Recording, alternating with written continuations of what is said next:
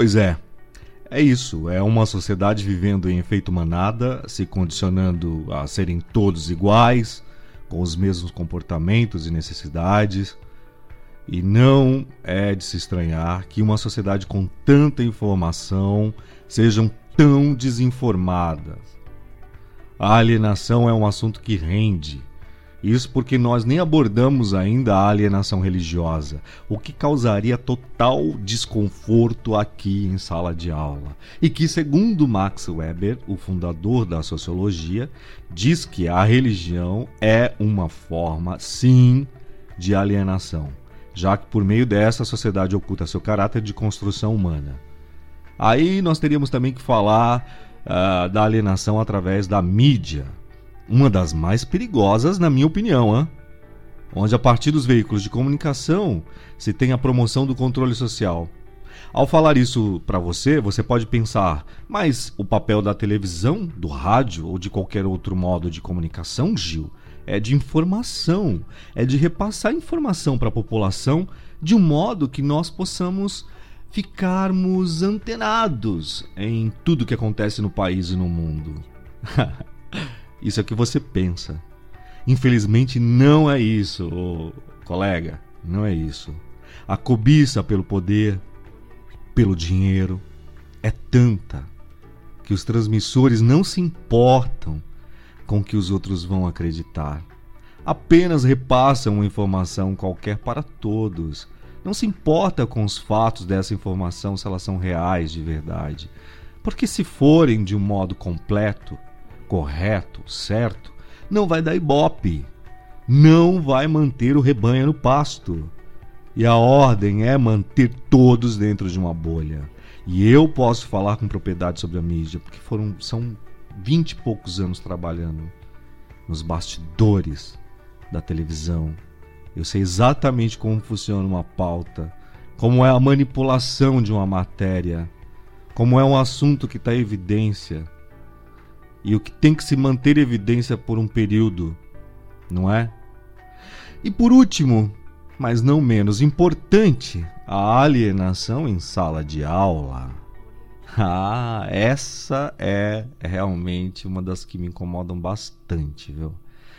Alienação em sala de aula, como por exemplo, quando um professor tem instrumentos didáticos, os disponíveis para trabalhar, ou a forma como ele vem abordar e transmitir. E essa forma, esses instrumentos, ele não vai produzir nada novo para si e nem para os alunos. Porque este professor ele não se arrisca a mudar a forma de ensinar. Porque ele, sei lá por quê, mas nele diz: Foi assim que eu aprendi e é assim que eu devo fazer. E aí ele deixa a função de mestre, de gestor de saberes, entende? Ou ainda quando ele não desenvolve, por exemplo, métodos para esse ensino, para que esse ensino produza o entendimento ou as tarefas por parte dos alunos. E aí, com que isso que a sua aula passe é, a ser mais interessante e menos enfadonha, não é? Bom, e os alunos? Ah, os alunos. Os alunos, por sua vez, quando na presença deste professor, desta imagem de poder, não questionam uma informação, mesmo que esta informação esteja equivocada por parte do professor. Ele não questiona apenas porque, se ninguém falou, eu também não preciso falar. Ou não sair da zona de conforto, ou não pôr a cabeça para pensar ou preguiça também é uma forma de alienação, né? Ou ainda quando o professor pergunta: "Classe, você entendeu?" E aí todos respondem: "Sim, sim." E é evidente, eu vejo, é evidente, eu vejo que não entendeu. E eu não estou aqui subestimando a inteligência de ninguém. Mas entender, entender.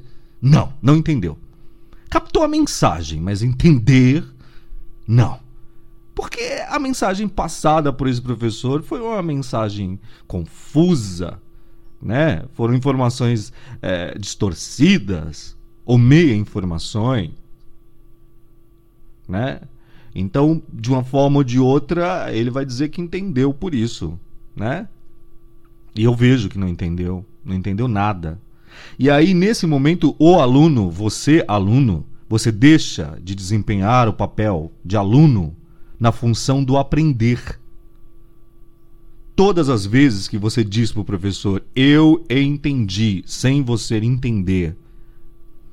Por quê? Porque você não quer que o professor explique de novo? O método, quem tem que fazer somos nós. Então, se é a transformação também, claro. Então, se aquele professor está passando uma ideia e você não entendeu, ele vai buscar outras alternativas, outras opções, outra forma de passar aquela informação. Então, é muito válido que você diga: desculpa, professora, você pode passar essa informação de um outro modo? Eu não captei. Simplesmente para que você deixe de falar eu entendi. Porque se você age assim, se você age dessa forma, você é um alienado. Você é uma alienada. Bom, pano para manga, né? Pensa nisso. E como diria Lulu Santos, assim caminha a humanidade.